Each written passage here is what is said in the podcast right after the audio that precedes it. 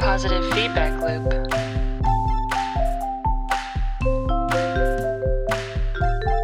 Three, two, one. Hi, welcome to this episode of Positive Feedback Loop. I'm Luis. This is Ray. And this is Stephanie. So, if we sound a little bit different from how we usually sound, it's probably because this week, due to uh, certain wintry conditions, we are actually recording from home. So, we are all recording on our own computer setups uh, via Skype. So, this is a little bit of an experiment. So, you guys are com- coming along with us for this experiment. Now, PFL is a podcast dedicated to exploring the things that we personally find interesting and just going really deep in with them and just talking about them, seeing well, how they impact us, and learning from each other. Today's a little bit different in that sense because we're going to be actually listening to what, uh, talking about what our listeners think is interesting. We polled them, uh, got some feedback on what things, some things that people wanted to hear talk about, uh, wanted to hear us talk about, and so we're going to be just discuss a few of those. Um, and the first one that we're going to be starting out with is football. So, uh, some of you might know I'm not a big sports person, not out of any particular dislike of the you know people who do or anything about that. I just never had, never got into it. Uh, but the Super Bowl ended uh, this last week. Uh, the Patriots won after an exciting game, coming from behind. One of the probably historic game for people. People, some people were very angry, some people were very happy. Say Livy. So, uh, what do you guys think about football? It's a very broad Well, question. I did go downtown after the parade to run an errand, and it was it was disgusting. Uh, there was garbage mixed mixed with sludge everywhere because it had snowed and rained at the same time that day. And so you have thousands of people dropping their trash. Then you have confetti that's been dropped on top of everyone, and then you've got snow and rain. So you can imagine how gross it was downtown. and I'm going to assume all of that mixed with a fair amount of vomit from people who partied a little bit too hard. That is so gross. I don't want to think about it. Yeah, but I don't think that's necessarily a result from only football, right? That's any kind of celebration. If it was like the Chinese New Year, you'd have the same exact confetti and craziness, which I've seen personally. I yeah. disagree. What do you I mean? have I think when a town's team tends to win any like large sporting event, especially in towns that are really dedicated Sure. to a specific sport, the whole city goes freaking crazy. I was right, in right, it's a specific sport. Right, that's Yeah. right. But I, I'm just trying to say that it's not. You you asked Stephanie, uh, what do you think about football, and then she got into the conversation about how disgusting the streets were after Oh, yeah, yeah, yeah. the football parade. I just wanted to clarify and say that it's not because of football fans that streets got dirty. It's because of fans in general for anything that they love. But Well, what about I- I- Barcelona, Luis? Oh, I was gonna say that I was actually in Barcelona when uh, Barca won some major sporting event, and the whole city went insane. Just the smell, people just letting off fireworks in the middle of crowds, and just it, it was it was a blast. It felt like the entire city had come out, so that was fun, but also messy as heck. Yeah, and when uh when I traveled to India, I've I've seen a lot much more messy, crazy, dirty kind of areas, and sometimes there was no celebration. It was just the way it was. So, um, yeah. But anyways, let's move on. I think Yeah. talk more about the the sport of football and its Yeah. history, and maybe uh, how it could be viewed by uh, maybe even like archaeologists in the future. Like, how do we see it as as a sport compared to other sports? I had, like 10 years ago, contacted a, an archaeology professor in Utah because I wanted to get some archaeology readings. I'm it's my passion. And he had sent me and I couldn't find it, but he had sent me this article. It was hilarious and it was basically written by an archaeologist explaining how archaeologists in the future might view our football addiction in America. And I remember he he said, you know, you have these virgins that are chanting, right? So you got cheerleaders at football games. They're like the chanting virgins of our of this uh, ritual that we Interesting. have. Yeah. And then we, we we skin a pig and we put it around this ball and we and we pass around this ceremonial pig skin. Can I just can I just note that we call it a ball, but it's a very misshapen ball Yeah, by ball standards. Good point. Which is could be, you know, some ritual. You know, archaeologists are looking back on us thinking like, why did they shape it this way? It must have some meaning. And then we have like the lines that are drawn, you know, along the field and and hundreds thousands of people watching. And then you have all this alcohol getting spilled on the ground. Well, maybe they poured libations out as they as they uh, watch this ritual, and then you think uh, people always eat the same foods at football Yeah. games, right? It's like a very narrow selection of foods, and it's always the same types of foods: nachos, and a lot of people like get beer at football games. I want to kind of more define it and try to see like what's specific to football and separate it out from all the other sports. So yeah, people drink beer at baseball games too, That's and true. even when they go bowling. So I, I'm thinking if you want to focus on what makes football So, different what is the ritual?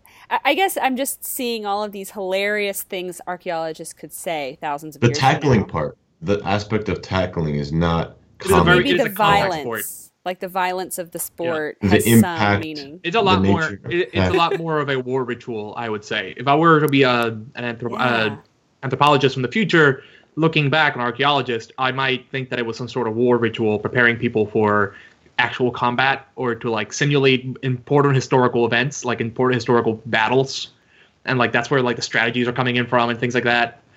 You know, that might be my assumption. But the thing is, and I find this really interesting, how can you think about the way that we think about future archaeologists is completely different now than it would have been a thousand years ago. Although, first of all, a thousand years ago, they probably didn't have quote unquote archaeologists. Well, Herodotus was some sort but- of a historian that, you know, True. Told but it's history. so much more difficult for a society to be lost now. You don't just Yeah. lose things now. Sure. We don't lose information the same way that we used to. Before, bandits could come, raze your town, everyone's dead, done. That town is over. It gets buried by a few layers of sediment in a uh, thousand years. People discover it. There's history there, and then you kind of like try to like piece together half, just try to kind of half-ass piece together. But now with electronic records and archives, and yes, paper will still be around for a while, but we have everything written down in one way or another.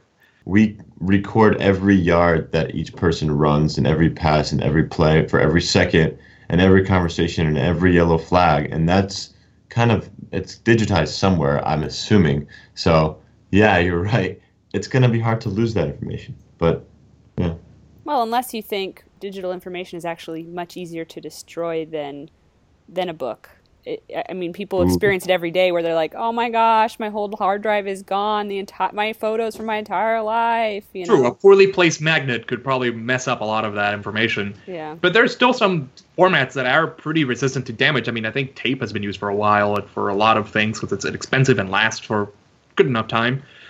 And even if we lose a lot of our digital records, because human civilization has advanced to a point where we have such dominating presences in the world, I don't think like New York City, unless a nuke get drops, gets dropped on it. Not saying that's impossible, but unless that happens, it's still gonna be visible. You're not gonna like bury the entirety of New York City in under like a few layers of sediment. You know, Right. there's gonna be enough left over that you could make out kind of a semblance of what real life was like.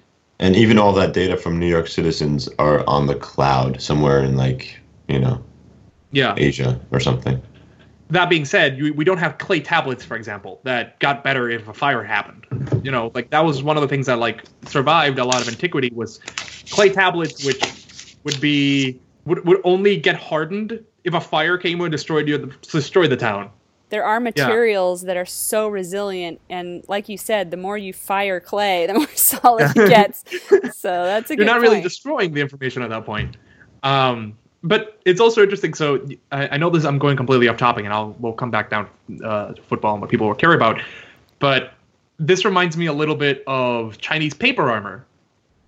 So speaking of materials that do can, work kind of counterintuitively, in China they actually made uh, armor from paper back in the old days, and it wasn't like you know thin pieces of paper stapled together. It was like the pulp of paper before it becomes paper, so it was like really thick. They're basically the whole- wearing trees. Yeah, you were basically wearing trees, and the point was that the, uh, one of the interesting things about it was that the armor actually became more effective under rain because it swallowed all the water, it absorbed all the water, and then it became heavier and more effective at stopping arrows and weapons. So just an interesting uh, side bit. Although I would think it would make you so tired to wear something like It that. would be very tiring. You probably don't want to be wearing that at all, especially not in the rain. But it was cheap to make, so that's why they did it. Well, then football Uh, players wear some really heavy stuff. I was thinking back on how Ray said, "What's different about football from the other sports?" And I think, okay, yeah, it's maybe the ball and and the the warlike, ritualistic parts of uh, the activity. But then there's the because of that body contact, there's the heaviness of what they wear. I mean, baseball players just wear some cotton and tennis shoes or whatever, you know, not tennis shoes, And a but- helmet. and then a and a helmet, and then you have basketball players that wear almost nothing, you know. so, what is it about the football garb besides being protective? You know, it's interesting to me that football developed the way it did, given that it comes, I think, from the same background as soccer, right? Or as anyone else in the world would call it, football. But they, they all kind of come from the same sources.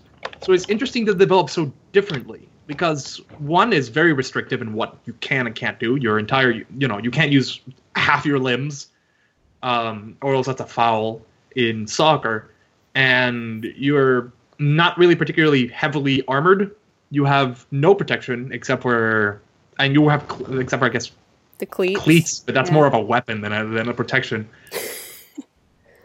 so it, it's interesting they develop so differently, where one is more on head on, hit people, use, uh, you can throw, you can kick, you can do so many things, and it developed from the same source. Right. Well, I just want to read something I found here. It says on November 6, 1869, Rutgers and Princeton played what was billed as the first college football game. However, it wasn't until the 1880s that a great rugby player from Yale, Walter Camp, pioneered rules cha- rules changes that slowly transformed rugby into the new game of American football. So you could see how rugby was the Yeah, was the originator for uh, f- modern football. But rugby, I believe, originated with the an- ancestor of what we call soccer. I think they all Mhm. kind of like come from the same background. I think it was something I think called mob football in in Europe, which I think was like entire towns would play this thing uh, in England. So mob fo- mob football was originally played, I think, in England, and it was basically just towns against each other. So it would just be unlimited number of players. You got the entire town together, and the whole point was to basically grab this like pig bladder from one town and take it, uh, just take the big pig bladder from one town. That's weird. And so you would just have these like masses of people just like fighting over a pig bladder. So I think that's may might be where the pigskin come from comes but from. you're saying they I- would go a long distance, like not a football field, but they go from town to town. Well, no, they would have uh, markers at the end of each t- of a town. Okay. Um, so like, but it would be different villages together, playing against each other. Yeah. With like the entirety of Village A of I don't know Western Hampshire. Uh, Was there a versus, uh, purpose? was there a uh, intended goal that they wanted to achieve, or was it just strictly for fun, or was it like we'll get the next portions of meat if we I. I I don't know why do people play football. I mean, in the during World War II, people played. There was a the, that famous. Uh, no, was no World War One. There was that famous set of matches during when uh, people played soccer across Yeah. the trenches. Just like there was just a pause in Christmas, and people just played soccer 'cause- for fun. Hmm. The, it's interesting how what these games can be done for. I mean, Ray does make a good point. The any of these sports could have been used for uh, just for fun. They could be used to show to like you know get pride in your in your location. They could be used as training. I mean, I know archery was really popular for a while in England because they that's how they had you know longbowmen, and that was one of like their big advantages in um, some in, in certain wars and certain battles. Uh, and similarly, uh, Ray was making an allusion to this outside of um, this conversation to the Colosseum, where you had you know blood sports and that sort of thing. So the history of sports and how they come about and what they're done for is fascinating. just seems like we've become more divergent in current history where you have very extreme football lovers. They're just people who are obsessed. They've got to see the game no matter what. And then you have people who just couldn't care less. They don't even know who's playing. They don't know what's going on. And Well, so this actually um, this reminds me a little bit. So in and I'm throwing a lot of like random history facts here, so I apologize to listeners who might be a little bit bored of history. But um, for a long time in ancient Rome, the main thing that really fascinated them was the races, right? They had while after the fall of the Eastern Empire, the main the Colosseum basically gladiatorial combat was outlawed, and they were really all about the horse races, the chariot races, and they were basically they they formed these groups, these clubs that were basically like part social organizations, part uh, fan club, part hooligans, and part political organizations that were basically rooting for one of two two gangs. Uh, they were the Blues and the Greens. Those were the two chariot race groups, and the level of fanaticism that went into these chariot races. And you have to realize nowadays we have entertainment coming out the wazoo. We have so many things competing for our attention that there is a reason why not everyone is a football fan because you have other things you could be a fan of, right? I mean, we have fans of every form of entertainment. So, and there's only so many things that you can devote your attention to. But back in that in those days when you had nothing else except for like a day at the at the races, the whole city was insane for this. I mean, there were uh, emperors each had their own uh, favorite group. With some were green, some were blue. There were riots that exploded and basically burned down half of Constantinople as a result. Um, really famously, thousands, hundreds, I think it was like tens of thousands died in one famous riot over because they were going to hang um, one of the, the team members who had happened to commit a crime. This sort of thing. And we live in a world where that doesn't happen as much. We still have hooliganism in terms of some sports, but it's relatively rare. And I'm kind of thankful that's the case because I like having options and my city not being on fire. yeah, well, people can get very passionate. uh, I mean, especially if it's the only thing you have. It's it's funny because one of the listeners who wanted to hear about this topic thought it would be funny for us to talk about American football because um, my obsessions do not align with football. And I really love history and archaeology and philosophy. And so he thought it'd be hilarious if I gave my thoughts on the Super Bowl, which I have almost none. And there's this blogger, Stephen Liddell, who's at stephenliddell.co.uk, but he uh, writes a scene as if you're seeing a football, seeing people watching a football game at a bar, right? But instead of watching a football game, they're talking about archaeology. Which I thought was very relevant to me. So he writes, you know, you walk into the bar and you see, you know, everybody's discussing, you know, what's going on. And he says, you know, it's a nice pub. It has a beer garden. There's posters in the windows. And then you hear live excavation of the Valley of the Kings. And there's this huge TV with the volume up really loud and drunk people are yelling at the screen. And then somebody shouts, send it for carbon dating, you useless fool. And then somebody else is like, what are you on? Dust the ancient medallion gently. And they're like, you know, they're shouting at each other with these like excavate, you know, the smelting methods are prone to disfiguration. You need to move on, you know. So it's like, what would you, what scene would you see if you went to a pub and people were, were very passionately yelling about their topic of expertise and it wasn't football, right? What would it look like? So, like, well, what is your passion and what do you think it would look like if, if you went to a bar of like everybody it, intently focused on quote unquote the game? Right, but the thing is, here with the game, in a football game, at a bar, you know, the time is defined and limited, right? You have, you know, some specific number of quarters, and it's going to end eventually. But with archaeology and like other subjects like that, it's not as defined. It's very long term. You, you really don't know where it's going to go. But I can see maybe, maybe like let's say there's a new discovery that just happened or something, but it doesn't work that way in archaeology. I feel I, like people take well, a long time conference. to. Yeah, I mean, I would say, you know, I would say the thing is that I think it would have to be an event. Uh, yeah, I, I think that's event. the main thing for like football because it's always events. Mm-hmm. Each game is a separate event, and then you can root for your team. You can it can be completely unrelated to the teams that you generally support, but you can still attend the event.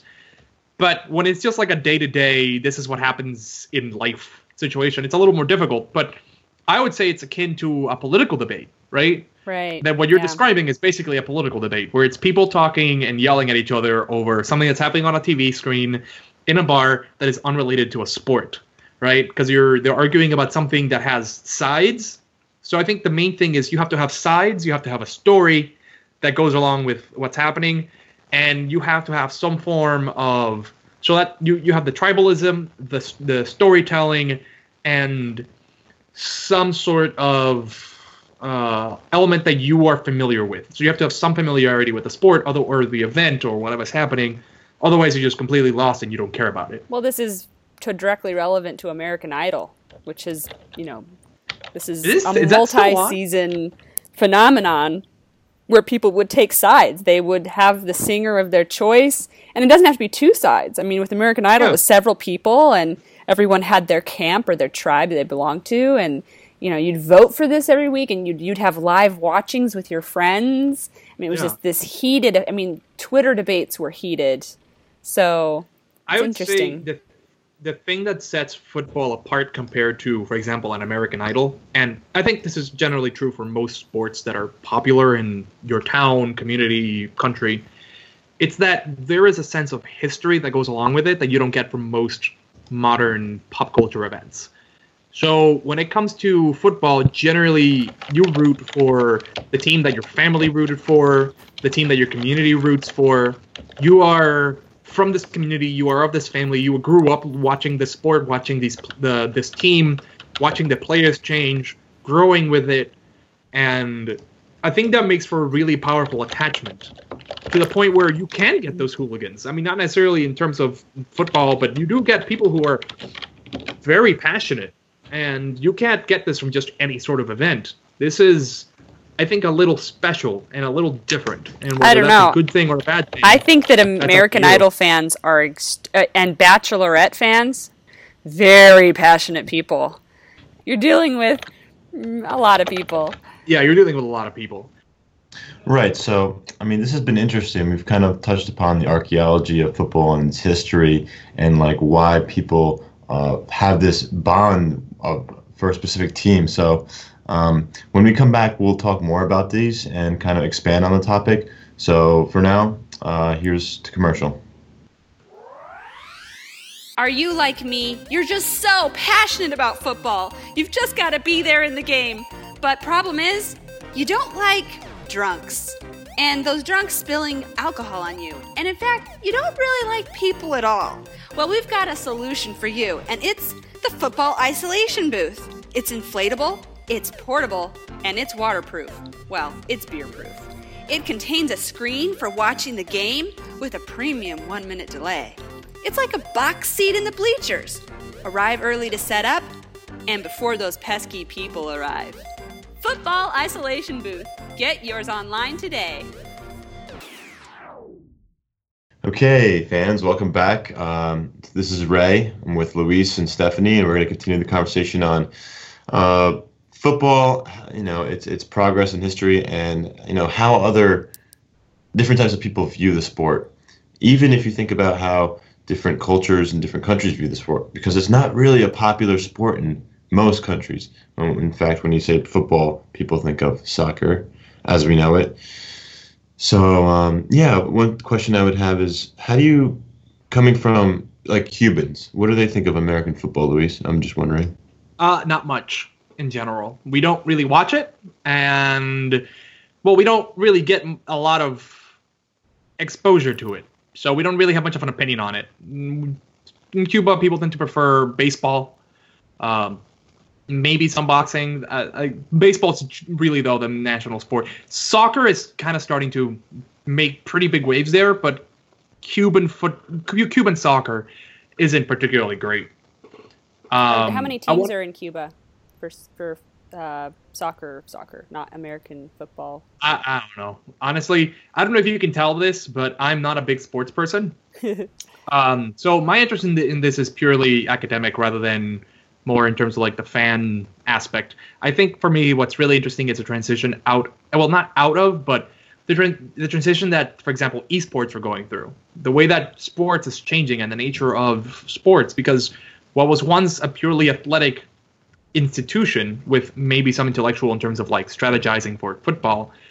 Uh, esports is allowing for a whole league of relatively unathletic people to get in on the action of sports. What do you mean by esports? Like, is this video gaming? Yeah, that's what that is. It's people Oh. playing video games for money. And Okay. there's there's a there's a huge community out there for it. I think uh, uh, last year I think Dota had the biggest prize pool, several million dollars for the top team. What is Uh, Dota? Dota is defense of the it's it's a it's a game. Okay. It's it's team Well, based what is game. it for our fans? D- Uh, it's a game within the genre called um, MOBA, and the, the whole idea is you have three lanes, or generally some number of lanes in this genre, and you have to use your heroes uh, strategically to try to it's like destroy Warcraft. the enemies. those Yeah, you're trying to destroy the, uh, the enemy's base, things. It's called yeah, and you're Defense of the Ancients. Okay.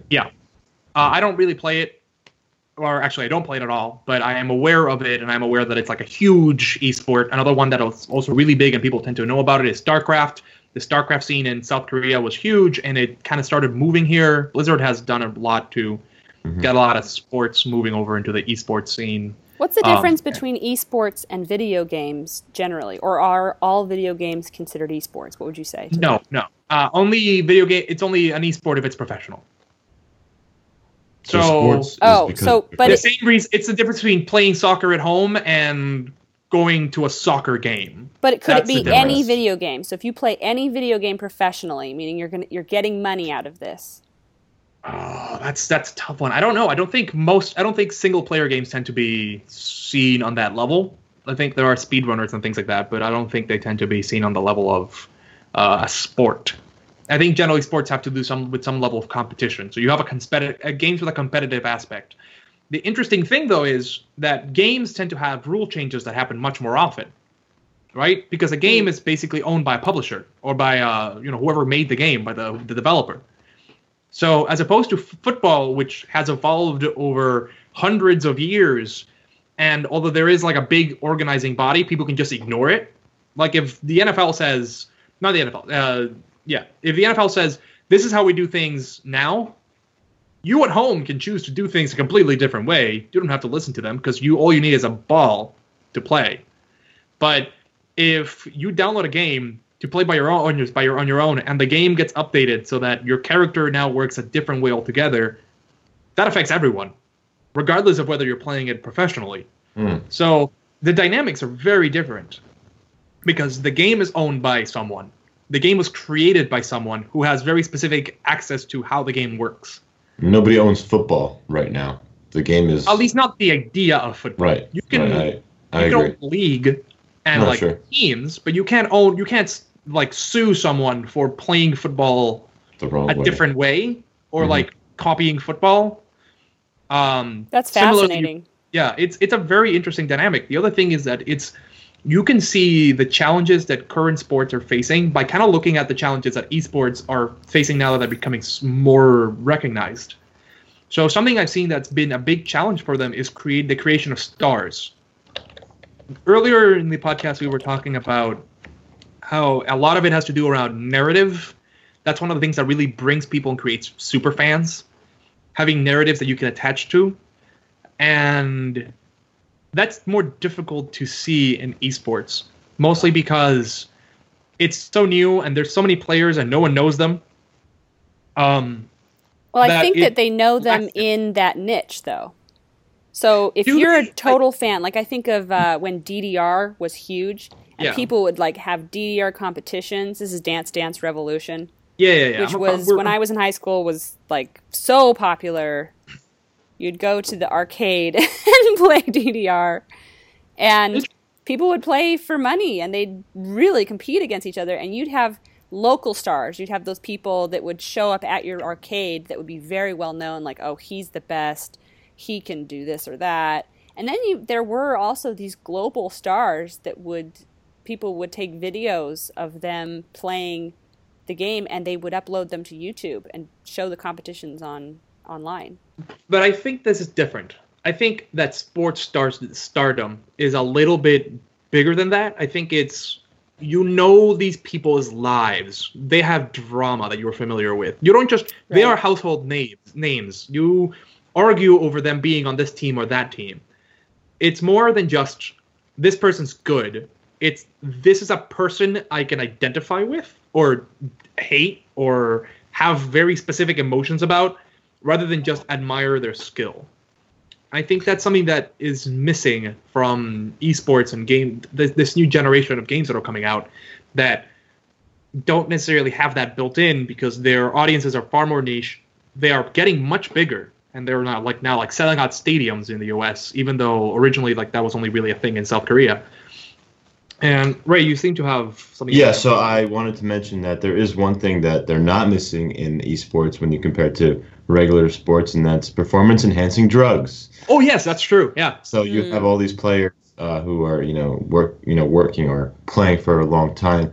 You know, they use things like Adderall and Ritalin and Vyvanse to keep up, and a lot of them, many use uh, energy drinks, Red Bull, things like that. One thing I uh, just read about was that the International Esports Federation is uh, part of the community. They, they signed the World Anti-Doping Agency. They're in that um, uh, committee, so they agreed to out to outlaw any performance-enhancing drugs in the sport. But many competitions don't really enforce it at all. So uh, it's an interesting thing, and we'll see how that plays out. Yeah, it's it's an interesting grab bag. I I think it's fascinating.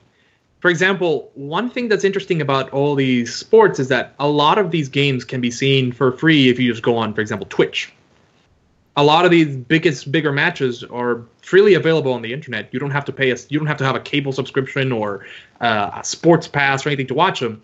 You can actually see a lot of these games also played in a stadium. Although I find that fascinating because it's literally just watching people sitting at a computer, right? But they You show up in person happening. to watch it. Yeah, you can you show up in person to watch people sitting at a computer and to look at a screen of what they're playing. You would think that think the is- audience needs the uh, the energy enhancing drugs for that. You'd be surprised how passionate people can get at these things. But uh, I mean, I've never been to one, but I do. I have seen these games online, and it is a huge community at this point I for some what of do you- them. what Others do you- not. Oh, sorry. What do you think that they serve for like snacks in a in a stadium like that? Like, would they be? Would it be mm-hmm. more quiet and so like chips and nachos would not would maybe not be allowed? Do you think that maybe like you have to eat quieter foods because everybody's so focused, or is it loud and there's music? Have you ever been to No, I think it's generally they tend to be pretty loud and raucous. It's basically like a sports ga- a sports game, except you're watching people sit at a computer. Yeah, so you're cheering for them and Yeah. Okay. People get like really excited about key moments. There's commentators telling you what's happening in the play by play and like looking at the map and giving you like detailed strategy and all the things you would expect from any of the dressings of a regular sport, except it's people sitting at a computer. That's I- like the the main thing is they could be playing any number of games at that computer, but the ma- the overall attire of the event has taken on the look of any other sports game that we might be familiar with.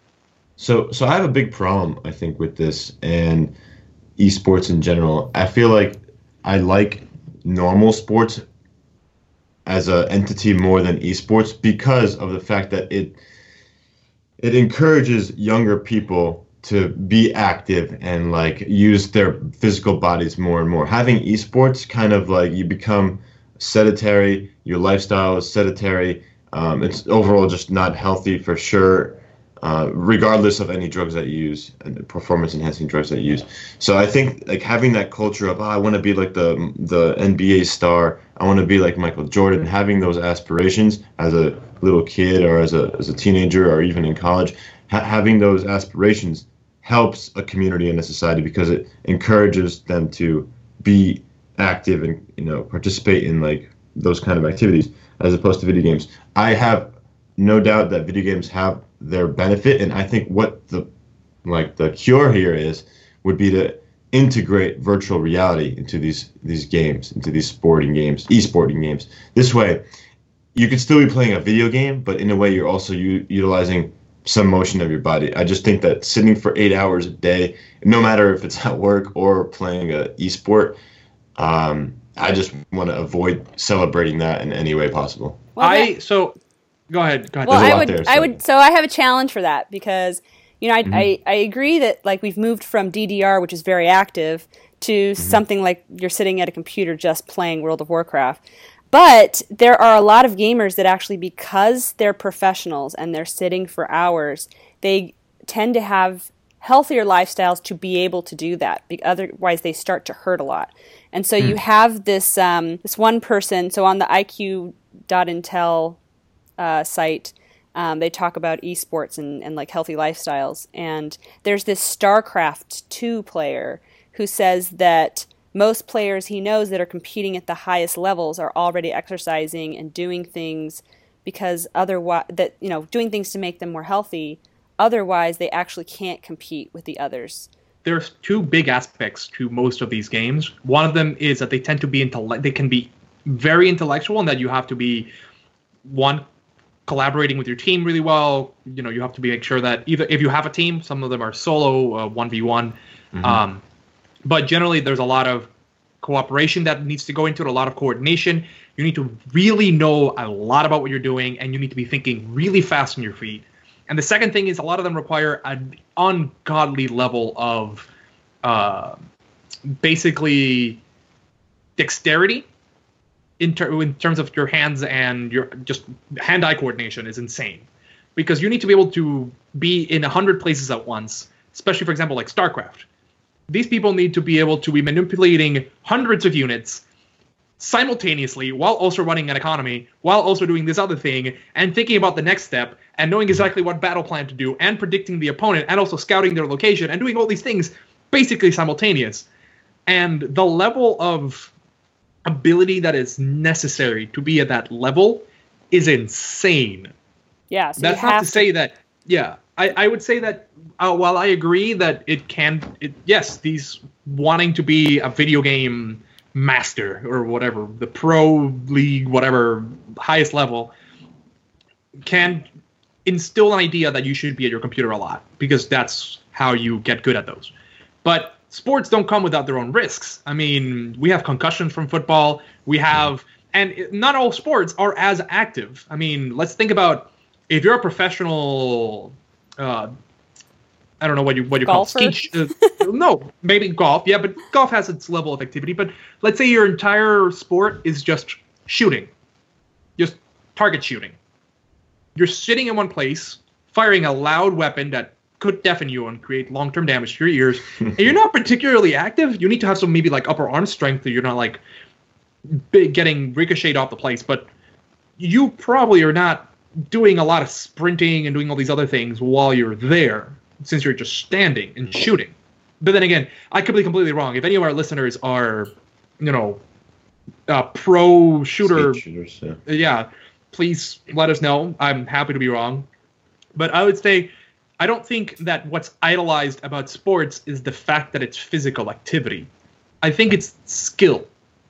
That's Yeah. really what people find fascinating. It's looking at people who can do things that they could never do in 100 years. Because I know I'm not competing with any of these people in any of these sports. I am not going to be doing that. That's not what I want to spend, you know, my time getting professional at, either football or StarCraft. the worry I- I, have that I'm not matches that. Yeah. The worry I have that, that matches Ray's worry is the casual players who look at the pro players that are esports gamers and they say, wow, I'm like, I want to be like that. And they ca- do casual gaming, but they don't have all of the healthy Mm-hmm. exercises and stuff that pros do to keep going. And so they're sitting in their basement playing in the dark for hours and in a very unhealthy environment. I would disagree that I don't think most people who are casual would try to go pro. I think if you're trying to go pro, you're already a very heavy player. And Well, I guess they're not trying to go pro, but they're yeah, you know, when you look up to something, you know, there's high school football players that always look up to, you know, professional football players. Maybe they don't want to become professional football players, but But they follow them on, on TV and whatnot. And they watch the games and watch the Super Bowl. And I, I'm not saying video gamers, casual video gamers, they probably don't even, if they're casual, they probably don't even pay attention to esports that much, uh, unless it's their game that's being played or, or something. But I'm just talking about in general. If you think about the average of both sides, having, you know, that um, level of activity, or in sports is just higher than Yeah, Esports. absolutely. Yeah, you're probably on average if you're a player of a sport versus a player of a video game, and you don't play the other th- and you don't do the other thing, like you don't exercise, and yeah, okay, maybe. But I think video games are a hobby like any other, and if your hobby comes, if you balance out your life and exercise or take at least some precautions to be healthy, Mhm. whether or not you play sports, you're gonna be healthier. I mean, the same way you could be a junior player in some random your sports. I mean, your jobs football league or your jobs baseball ga- league. You could still be paunchy and really unhealthy. You play baseball once a week, and you feel that's it. That's your entire exercise for the week, and then you go home and eat three burgers. I don't know. Maybe we I- need to I be would just- worrying about the spectators. Maybe that's our issue. Is that you know it's not casual gamers. They don't have the right healthy attitude or whatever. Because you're right. I mean, at least they have at least some some level of activity, and but also not pro level. So they're going home and eating a hamburger. But maybe we're worried about the wrong people. Perhaps it's spectators, the people who watch hmm. sports at home and do no other passion for themselves that gets them off the couch. The Bachelor fans that watch horrible television. No judgment, no judgment. our, our listener base is very, very Very dedicated to The Bachelor. So Bachelor watch fans. tread carefully. It's the number one if that's who we're attracting, I'm really questioning our content. but you know, do we need to worry about people becoming spectators to the point that they're not following their own passions? I so and I I don't know if Ray wanted to jump in here. So, um, following their own passions, what I want to say was, how does one develop a passion in the first place? Usually, it's based on what else society is doing, maybe, or like what they they emotionally are connected with. And if there's just a higher percentage of esports that they see around, they might become passionate in esports, or just like e-gaming, you know. But if Yeah. there there's a higher percentage of regular sports, people will tend to be like playing regular sports. So it's kind of it's what you're exposed to. And my only concern is that esports will grow so large and maybe more than regular sports. I don't think it's a real concern, but it's just like a thought I had. You know, like what, what Yeah. if like in the future people get so into their technology where like regular sports becomes like a rarity, and, like, you know. But um, so one thing that's important is like in our education systems and all that, like you know, PE, physical education class, I don't think should be taken out at all. Lunchtime during grade school should stay there because you know, gym class, all these things are helpful. If we just eliminated all that, well, some people might not have any other opportunities to play. They should be playing normally on their normal days without the class, but many environments in their home, their parents don't like expose them to that thing. So I think that's a issue to watch out for. Yeah, I, I agree that we should obviously not take out physical education time in schools and we should encourage kids to be active. I agree 100%. I think that those are separate issues, though. I don't think they are related to. I don't think sports are going away. Okay. Flat out, I don't think they're going away. There's too many passions. And although there is a lot of things competing for people's time, they're still here and they're not. I don't think the viewership is down so much that they are in inherent danger of disappearing. At least not the very concept of physical sports. Some sports may suffer more than others. New sports might pop up, but in I mean I don't think Quidditch is going anywhere. But um, uh, um, shout out to you Quidditch players amongst our listeners.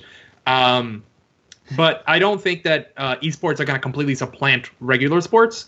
Just like I don't think that, yes, I don't think the esports necessarily help with the obesity epidemic. I don't think they're going to be the main contributor to making people fat, though.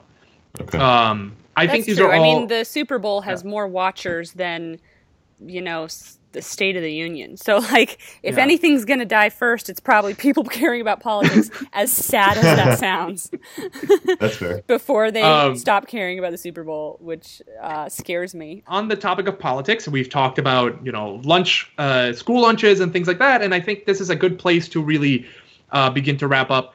I just want to thank our listeners for suggesting ideas for topics for today. Uh, this uh, special special grab bag episode that we had. Yeah. So one thing I wanted to uh, mention to the, to our audience that there is a, a conference actually at Harvard at the Harvard iLab on February 17th, and it's called The Rise of the Quantified Athlete.